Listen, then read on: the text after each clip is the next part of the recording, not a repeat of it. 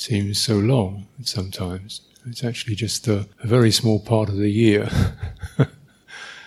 Consider it. And it, there's a relevance to time. It just takes time for things to settle down, to clear. And you, you, know, you can't forget that. You can't expect something is suddenly going to switch into place. And by and large, the first um, phases, and you have to know this for yourself, what your energy is like, what your clarity is like, how much weight you're carrying. It really is just a question of shedding burdens, putting things down, and trying to get some comfortable feeling, settled and comfortable. Beginning to access the uh, the chitta rather than the activities of the chitta, rather than the turbulences. Something like the sense of um, an inner quality of stability, presence, a certain vitality to it, warmth to it, and a certain wisdom to it, clarity to it. You begin to know a hindrance as a hindrance. You begin to know you can you can witness a hindrance or a difficult feeling and not act upon it. You begin to know you can also witness difficult feelings and not be disappointed by it. Just this is it's like this. You know, you get some sense. This is what withdrawal means.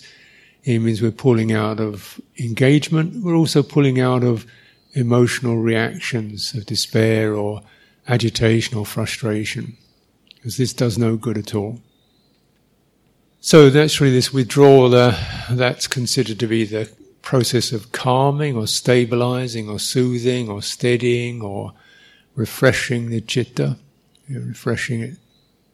So this is something that's an ongoing practice, and here you have a very good um, opportunity for that because there's not much sense impact.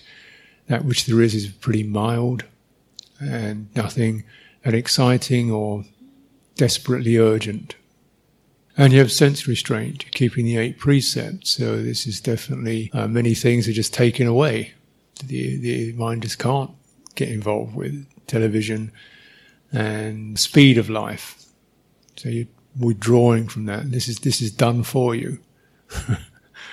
this is why it's very helpful. But then, of course, we have to also take personal responsibility and do it ourselves, and learn to do it yourself because this is this situation will not last.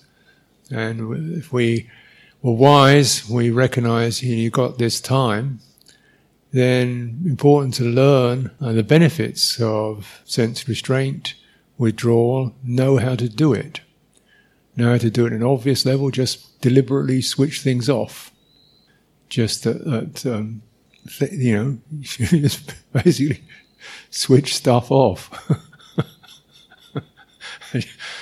and uh, cut off, seal off.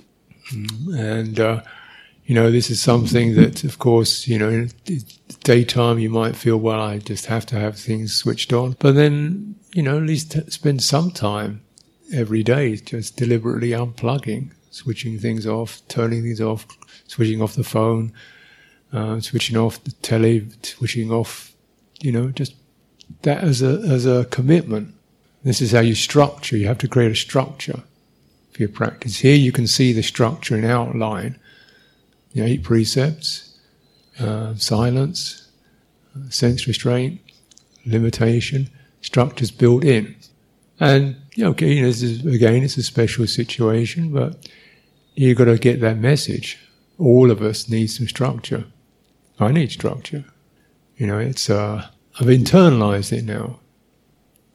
I mean, that's what the years of training have done. That structure is now internal. I can live in busy places and switch off, unplug. But then, as a as a bhikkhu, you've got a lot of privilege in that respect. People will allow you to do it. So, in a way, you've got to put the message out. you know, this is, sorry, this is the Sunday or the opposite day I switch off. you know, you get that message out. See you tomorrow or get back to you tomorrow. But this day I switch off or this time I switch off. That's what I'm about, you know. And you get that message out because uh, this is serious stuff.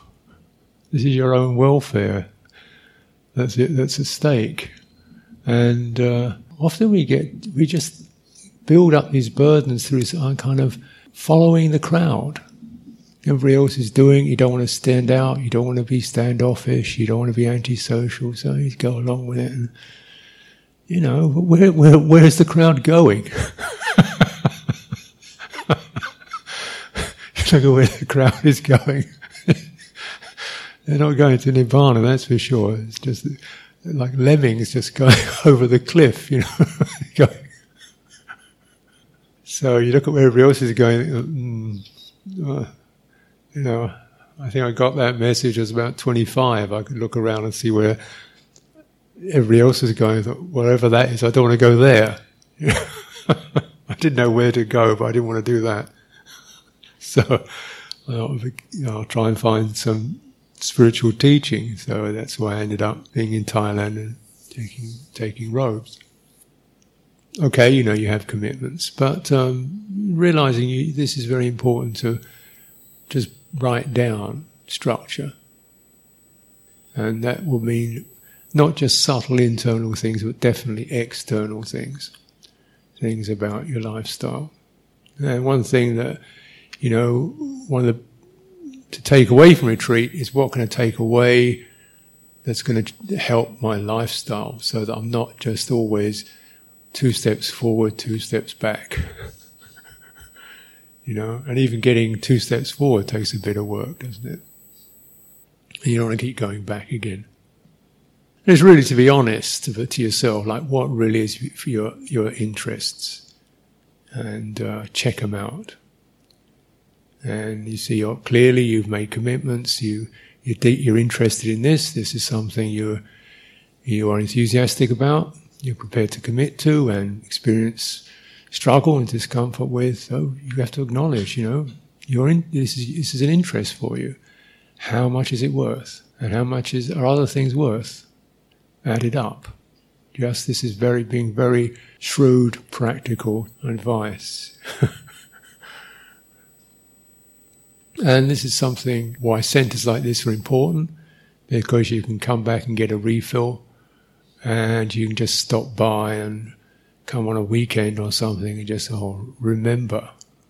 Remember. That's why we have Buddha images and all this. They act as like signposts in a world of blazing lights and uh, fancy entertainments. A Buddha image, really helpful.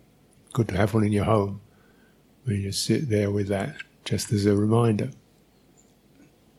Now, as I was saying, we're now really in the middle of the retreat, and it's in some ways a relatively short time.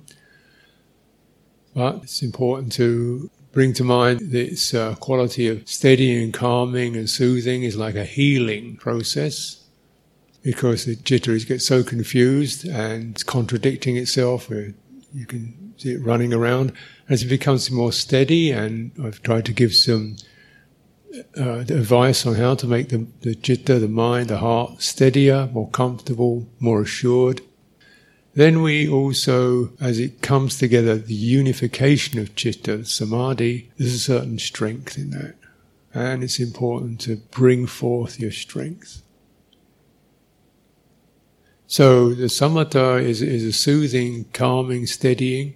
Samadhi is slightly different from that. It's obviously that's that's one of the ways we um, enter samadhi. Also, you have to have wisdom to enter samadhi to know what is to be put aside, what is to be discarded. So it's not just a kind of like tranquilizers, you know.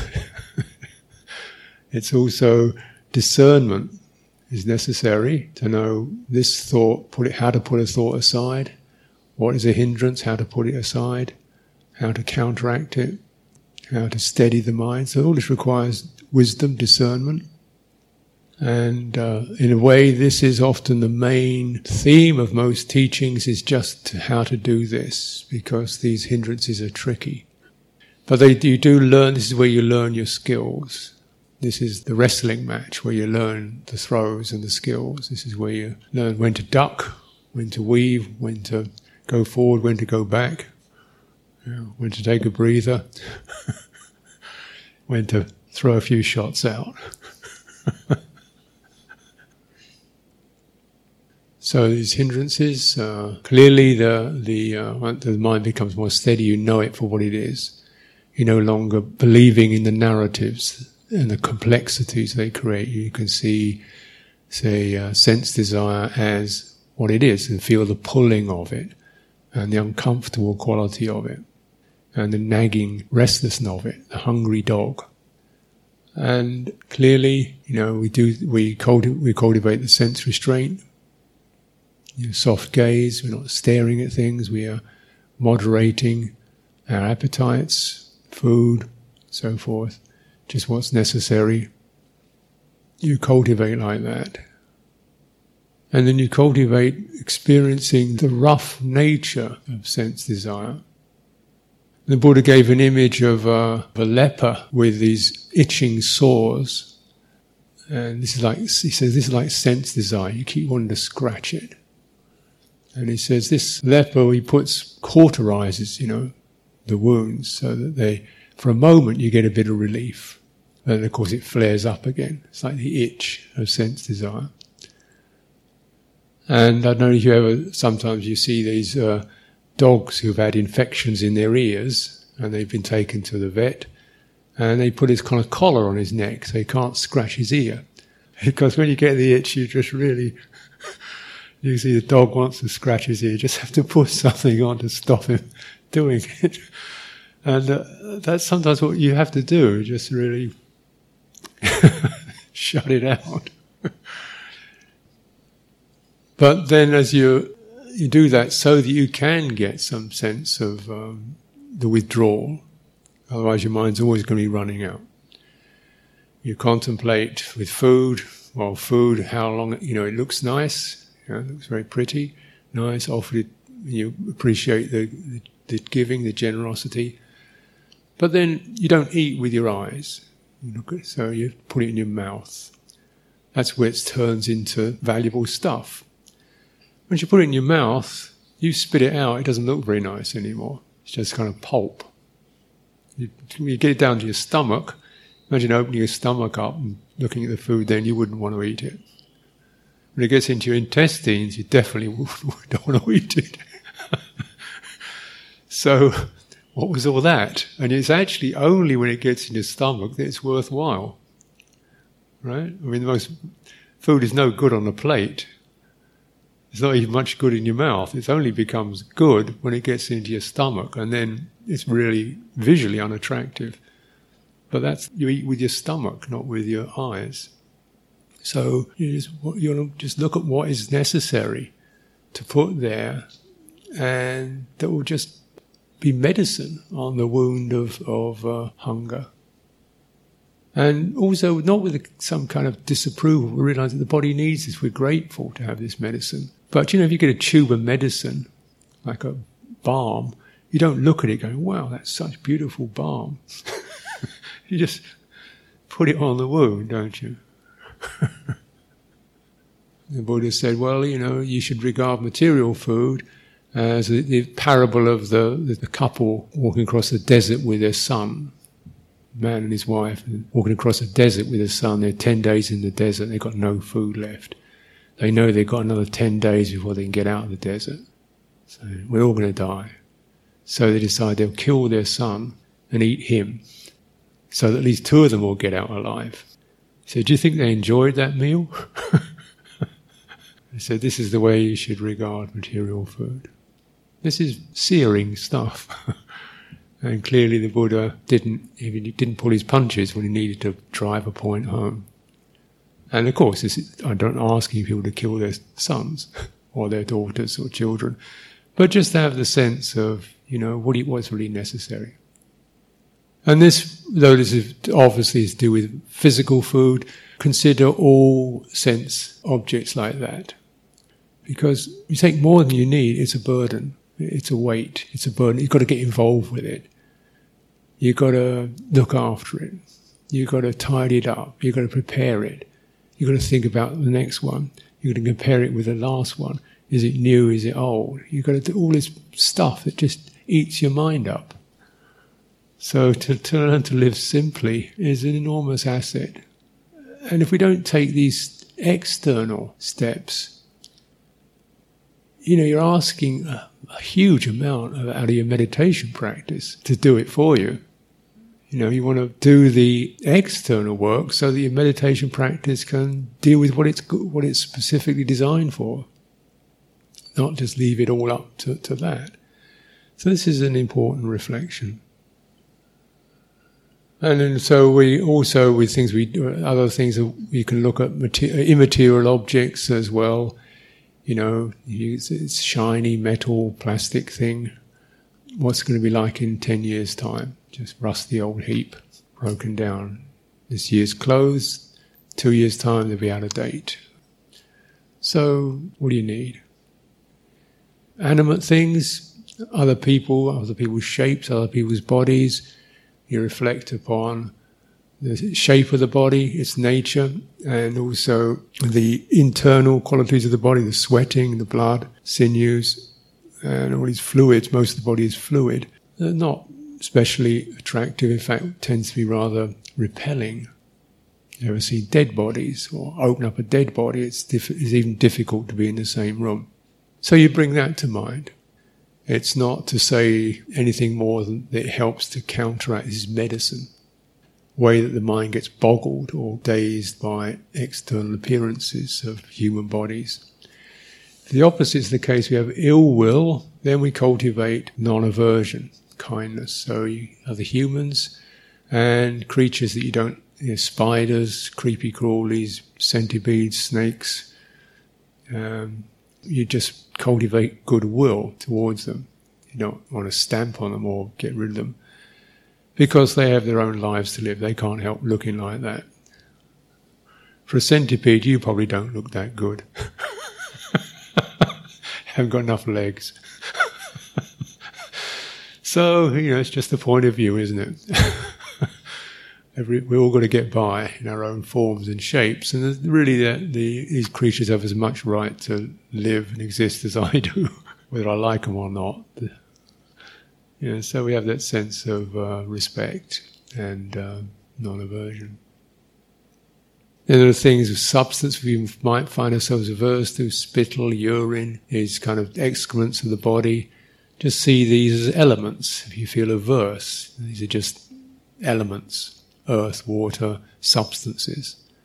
And that's really helpful too. I mean, then if, if people get sick and their bodies start falling apart, you can you can deal with that with with equanimity. You're not having to squirm or feel disgusted, or your own body does that.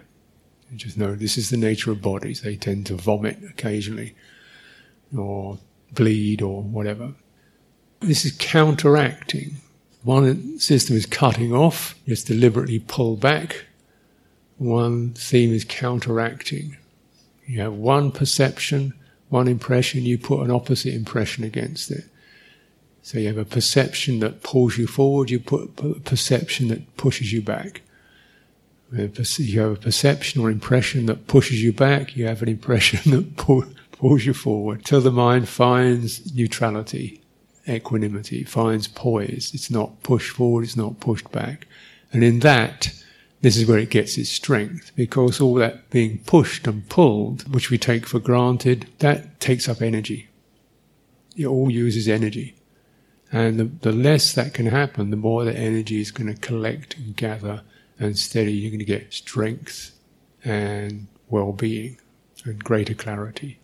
The mind that's, that's steady by itself accumulates energy. And this is important because unless we have energy, you can't make an effort. You know, you try and make an effort without any energy, it's just like you're like trying to drive a car with no petrol in the tank or no engine. You push the pedal, nothing happens.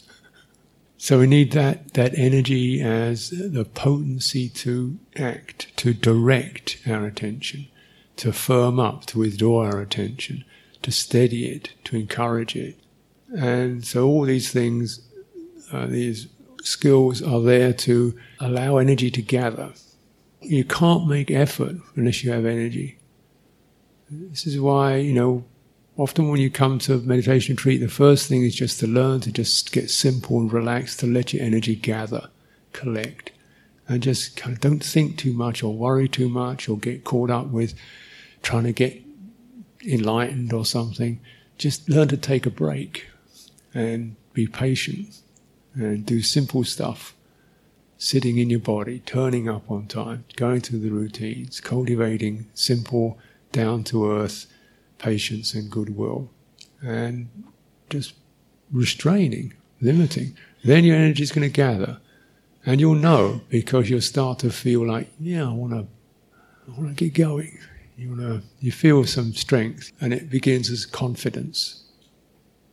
So these indriya, which I've mentioned, saddha, virya, sati, samadhi, panya, faith, energy, mindfulness, unification, and wisdom, discernment, they uh, turn into what are called bala, called strengths. They start out as supports, indriya, supportive or leading faculties, and as they mature, they become strengths. So that faith, which is first of all a sense of things could be better, I could, this might be good. It's a, it's a tentative thing. I'm, yeah, I'm prepared to be open to this it becomes confidence. Yes, I trust this. Then it becomes certainty. I know this. And that's a strengthening, isn't it? Then you know certain things, and therefore, because of that, your energy, which starts off as a kind of eagerness, I'd like to have a try, becomes specific application. This place is where I need to put my energy to let it gather, and this is how I preserve my energy. Don't let it go out. You know, thinking, planning, reading, and so forth. Don't let it go out. And then it becomes persistent strength. The mind just keeps going forward. It's, it's feel it brimming with a certain vigor. Buddha talked of the training an elephant, you know, a wild elephant. First of all, you soothe the wild elephant you take you a tame elephant to go out into the jungle and you tether the tame elephant to the wild elephant, it brings it back. So you connect yourself to the, the Sangha, to the community, to the Buddha Dhamma. Then you begin to soothe it, calming, steadying. Wild elephant loses its crazy ways, its willfulness, becomes more comfortable. Then you start to get it to work, strengthen it, and then you challenge it so it has to push. And then it learns how to stand steady when you tell it to stand steady. It learns how to go forward when you need to go forward. Because it has potentially enormous strength. None, I don't think there's any of us who would not bring forth enormous strength for the welfare of our children, if we needed to, if they were in threat, to save our own life. You know, you, you, you'd find you had the plenty of power to do that. You needed to do it. And now we are trying to save our life because we're at risk. But we have the benefit, we are, we're in this situation where we are given the chance to heal and perhaps not feel very good, get a hangover of life and come through that. So you begin to use your strength. And while we have this last couple of days, there's a time to cultivate that strength of purpose, and you cultivate it indriya um, sati. First of all, sati is the ability to form a frame of reference. So I'll refer to this particular theme body. Body in the body. How does the body feel as itself, in itself? Uh, without going to the details of um, personality, my friends, my uncle, man, woman, big, small, how does it feel in itself? Now, coming back to that frame of reference, time and time again, because it keeps slipping out. This is feeling as feeling. Feeling is not good, it's not bad, feelings happen. Pleasure, pain happens.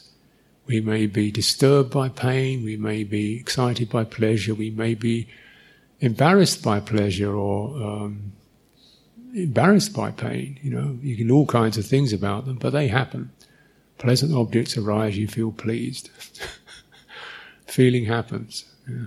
But a feeling is a feeling. Pleasure is pleasure. You don't have to jump on it. Pain is pain. You don't have to weep and cry and run away. Life is difficult. It has these qualities. You won't find anything that contacts you that's not pleasant or painful or indifferent. But the indifferent often swings from being neutral to being boring, or neutrally don't notice it. So mostly we notice pleasure, pain. And so we're learning to name that. This is a feeling. And what is kind of pleasant feeling that doesn't generate side effects, doesn't pull you out. And there is a pleasant feeling, that doesn't pull you out, and it, pull, it helps to unify the mind, and this is the pleasure of calm, withdrawal, ease, kindness, pleasure of good intention. Now, it's a case that intentionality, that means our what we bring forth, whether we bring forth goodwill, bad will, or we bring forth generosity or meanness, they also have a particular feeling to them. They're not just morally good or bad. And the Buddha says there's not a single good intention that is not accompanied and doesn't give result to a pleasant abiding. So there is a kind of pleasure that he said you should not worry about this one. So this is again an avenue through the tricky world of feeling. So yes, generate, don't be frightened of the good feeling that comes from making merit, from generosity, from virtue, from honesty, from harmlessness, from self-respect, from respecting others, from telling the truth. Because this is the kind of feeling that actually enriches confidence and energy. So you frame up. There are, but feeling is feeling, and so you have that sense of withdrawal, then you select this one. This one leads to unification of mind. This one leads to my welfare. And of course, as long as our feeling is hooked onto what happens to us, right? What other people say or what comes into my eyes or my mouth, then my source of pleasure is dependent upon factors that I have no real say over. You know, I can't demand that every everything around me or expect everything around me is going to be pleasant feeling. I can't say I want the weather to be like this. I don't like this. I don't like that. You know, it's not going to make any difference, is it? So, you know, wise person, well, look, you know, why don't you get a pleasure that, that you can have some say, which is the pleasure of your own heart, because you you can govern that.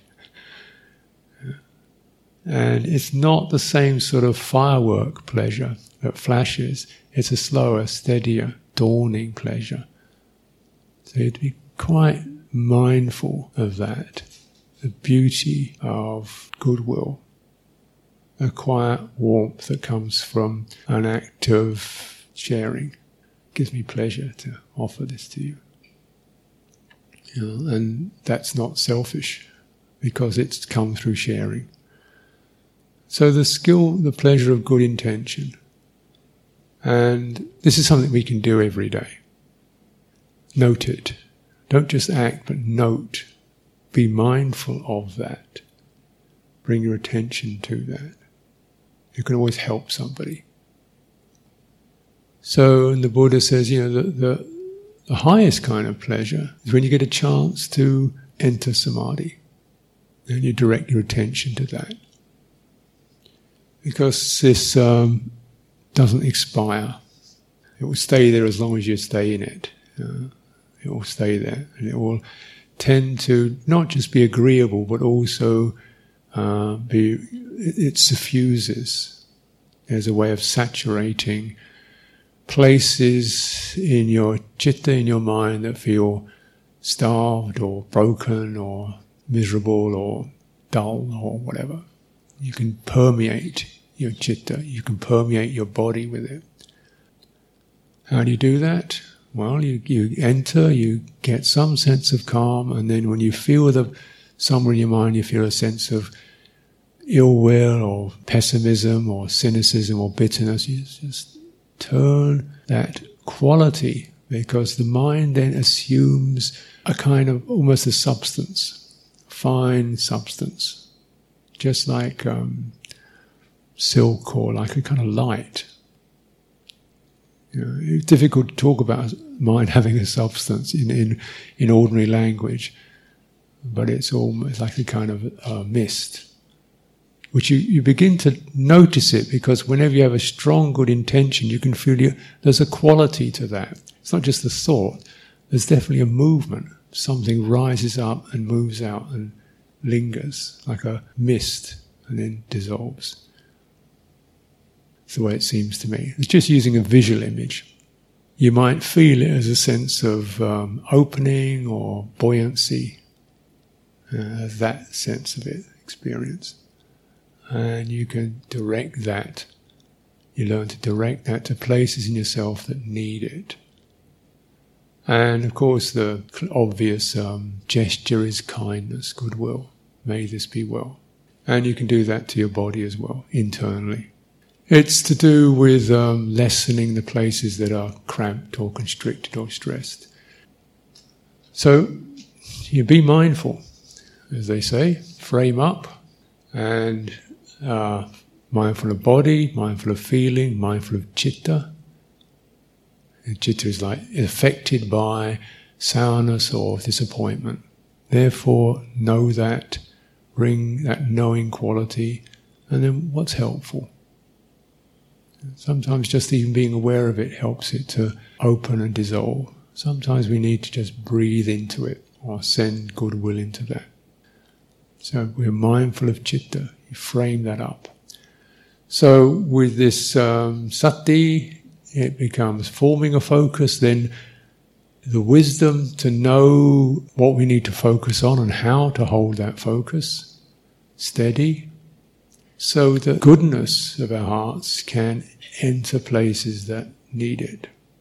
And this is where we have the fourth foundation, called the foundation of Dhammas. We recognize uh, there's a whole list here uh, perceptions, feelings, and hindrances and enlightenment factors. And this itself is a long topic. But you could say basically there's good forces and bad forces, and you're you know what you are attending to, what needs to be dwelt in, encouraged, what needs to be responded to. Then all this will definitely strengthen samadhi, because samadhi is not just the kind of blind um, holding things steady, it's a skillful how do you hold something steady? How do things get balanced? It's like uh, someone walking a, a, a tightrope or a plank, narrow place it's not just vigor they need, they need sensitivity to know you know, the speed or how to operate their muscles or how to maintain balance so they're able to stay steady and it looks easy from the outside. now you can't necessarily get this as a figure it out as an idea, but you learn it. Your chitta learns it the way you learn to walk. When you're a little crawling toddler, somebody said, "Well, to walk, you've got to stand up straight and take a few paces," and it doesn't doesn't work like that. You crawl along and you find the strength in your legs and your arms, and you sort of get up and fall down again, and you take a few steps and lose balance and fall down again. Then you get up, take a few more steps, and hey, then you fall down again. uh, but eventually, we did it, didn't we? Took time. Um, it's not an intellectual process. But it's a process that involves mindfulness, wisdom, determination, and confidence. So, samadhi is developed through wisdom, and it makes wisdom effective because you can use the firmness of samadhi to hold your understanding against the power of delusion.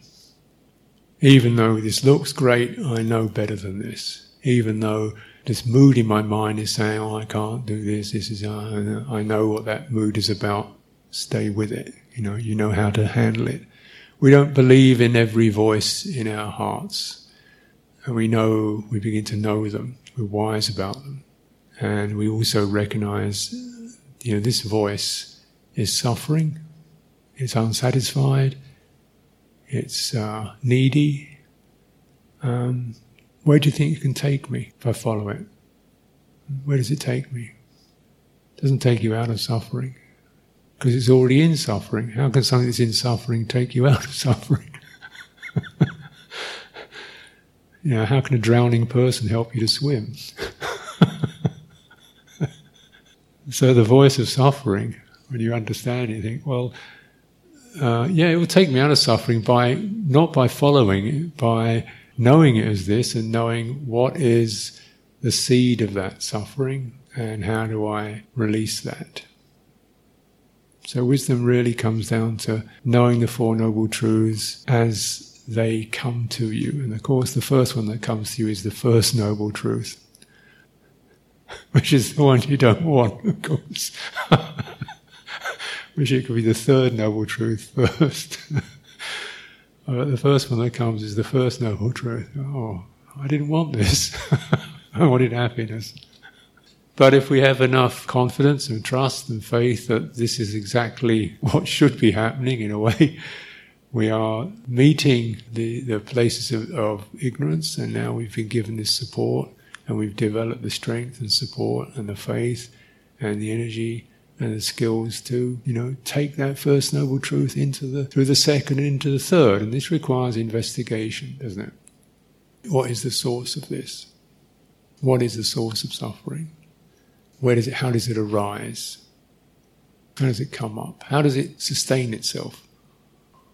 The simple message is tanha, wanting, craving, a kind of a thirst to have something, to be something, to abolish something, to have something not here that is here. Know, this is the theme. And what is it triggered by? This has become very pertinent this is what we call the understanding of the five khandha. And what I'll talk about another time perhaps, but in the mind, the chitta, the beauty of it is that all this very complicated world, and you begin to see this more clearly in the unification of mind, which simplifies. There's only two triggers for the arising of suffering in the chitta that causes tanha. One is feeling, and the other is perception. The citta only experiences feeling and perception. It doesn't experience people, it doesn't experience sound, it doesn't experience sight, it doesn't experience the future, the past. It only experiences perception and feeling. Now, feeling is relatively simple, isn't it? Pleasant, painful, and there's a sort of a that triggers a certain thirst to have it, to, to run away from it, there's a certain compulsive reaction to that. And we learn steadying, steadying, steadying, soothing, balancing, uh, with mental feeling. But mental feeling, mental feeling arises from perception. So you really go down to one point, because most of our suffering is mental. Physical suffering, you can kind of step back, oh, my body's in pain you know, yeah, yeah, that's not so good. But it doesn't get into you the way that mental feeling does. And mental feeling arises through perception. So you go down to one point. This makes it pretty simple. What is, so what is perception? Perception is, we could say, and I'll try a few words, the impression things leave in our minds. Friendly, hostile soft, rough, busy, relaxed, urgent, nothing to do, safe, threatened, useless, valuable, attractive, unattractive, pleasurable, we imagine something is pleasurable, or we imagine it's unpleasurable before we've actually tasted it, touched it, and a lot of this comes through the senses. The senses trigger, but it's the mind that interprets that. We see, what do we see? You look at that, the field of experience. And I tell you, you don't, you don't see with your eyes. You see with your eyes and your mind. And the mind, as you know, is, is so strong that even with your eyes closed, you can see things. you see people from yesterday. You see, you know, faces of people you knew. And they're still pretty vivid, aren't they? We see with our minds as well as our eyes. You just have your eyes in a neutral state and you withdraw from any kind of interest, mental interest, your eyes are open. There's just, what is it? Different colors, movements. Mm-hmm. So, but then what happens? A mental action called attention starts to focus in, starts to shape it up. Now, this is so normal that we don't recognize it as a mental action at all. We think the eyes do that. But they only do that because the mind tells them to in its own way. It says, frame, oh, look at that, looks nice. What's that? That's curious, interesting. So it focuses. And generally it focuses why? It seeks something interesting or something. So it seeks something pleasant, something interesting, or when it's infused with ill will, it seeks something to be annoyed about. it's strange. We, we, can have a fault finding mind. So when you're in your house, you look around and see lovely housing, there's a stain on the carpet. And like 98% of the carpet is unstained, there's a little spot in the corner, and you, you, know, you seek something that stands out. And we can find faults with other people's behavior, and that's true, but it's like 1%, 2%, 3%. And but that quality of mind, which has created the, the focus, then establishes the perception. The perception is, she is this, he is that. So, what was actually a kind of relative truth, there is this quality, and sometimes it's not even that true. You didn't, you didn't get it right. You missed, you made a mistake. You misunderstood. You misjudged. You didn't, you know, because you don't know other people. You don't know what's going on for them. Somebody in a state of fear might do say something clumsy, and you, when you understand where they're coming from, then perhaps you'd be a little more compassionate. Somebody who doesn't know what they're supposed to do can act in a way that to you seems rude because they're not they don't know your customs or manners. So these are ways in which we often misinterpret each other. But that perception, he is, she is, stupid, da da da da da. That's the meaning, that's the perception. That stays there. And you, you remember, or it acts as the. And then other things that seem to, to match that, you add, you add on top of it, it proves it. So we can build up this little library on another person. And that's what we carry around. Yeah? So, as you know, as you sit and meditate, well, there's people walking around inside your head. Where's all those events that were past? How come they're still there? How come the images of yourself? How can you have an image of yourself? A shadow image. I'm this, I'm never that, I'm always this, I can't be that. Where, where, where, where did that come from? How, how come it's walking around inside you? This is called perception. Uh, and the chitta is activated by that. When it's activated, then it is called, what moves out is called sankhara. It's an activation, something. And the leader of that, attention is one thing, the moving out of the chitta to form a focus. Another way, the most obvious way it moves out is, is called volition or intention, which means something acts, something decisively engages with a quality of, say, ill will or distaste or, you know, or despair or dismissiveness or harshness or skillfully goodwill, kindness, compassion. There's this response to that, and we're responding to perceptions. And you can use this because you start to generate perceptions that are helpful perceptions of Buddha, perceptions of Sangha, perceptions of Dhamma, perceptions, uh, self respect. You bring to mind those and you recollect those. You recollect the goodness of other people. You do this constantly until you know, you have perceptions. You recollect people as fragile, as born of their karma, as innately like me. You know, we're born half blind. What do you expect? We're saturated, you know, we get bombarded with delusion. What do you expect from other people? They're going to walk around like saints. So you get some sense of compassion when you get a more accurate perception of the human beings. And so you, you hold that against these other perceptions. You should be perfect. You should never annoy me or disappoint me. Well, you know, really? uh,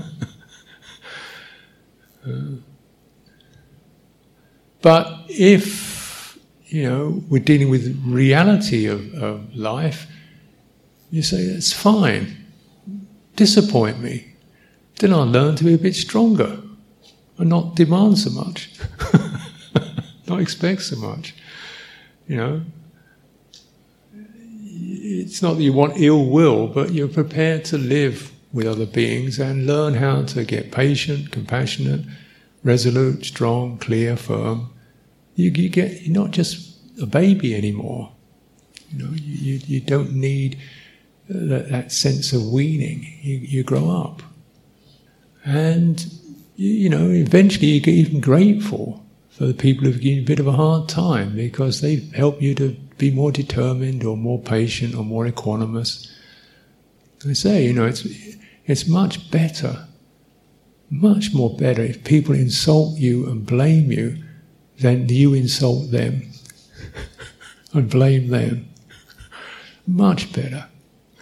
If they insult and blame you, you've got the chance of developing something skillful.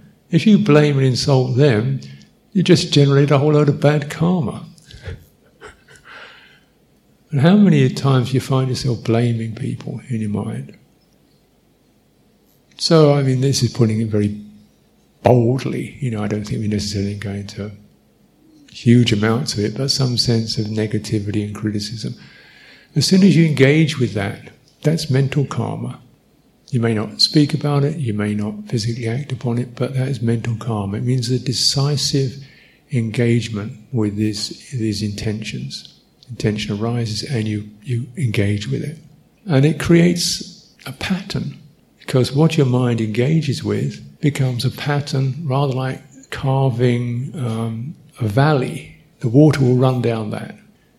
And as it runs down that valley, the valley gets deeper, right?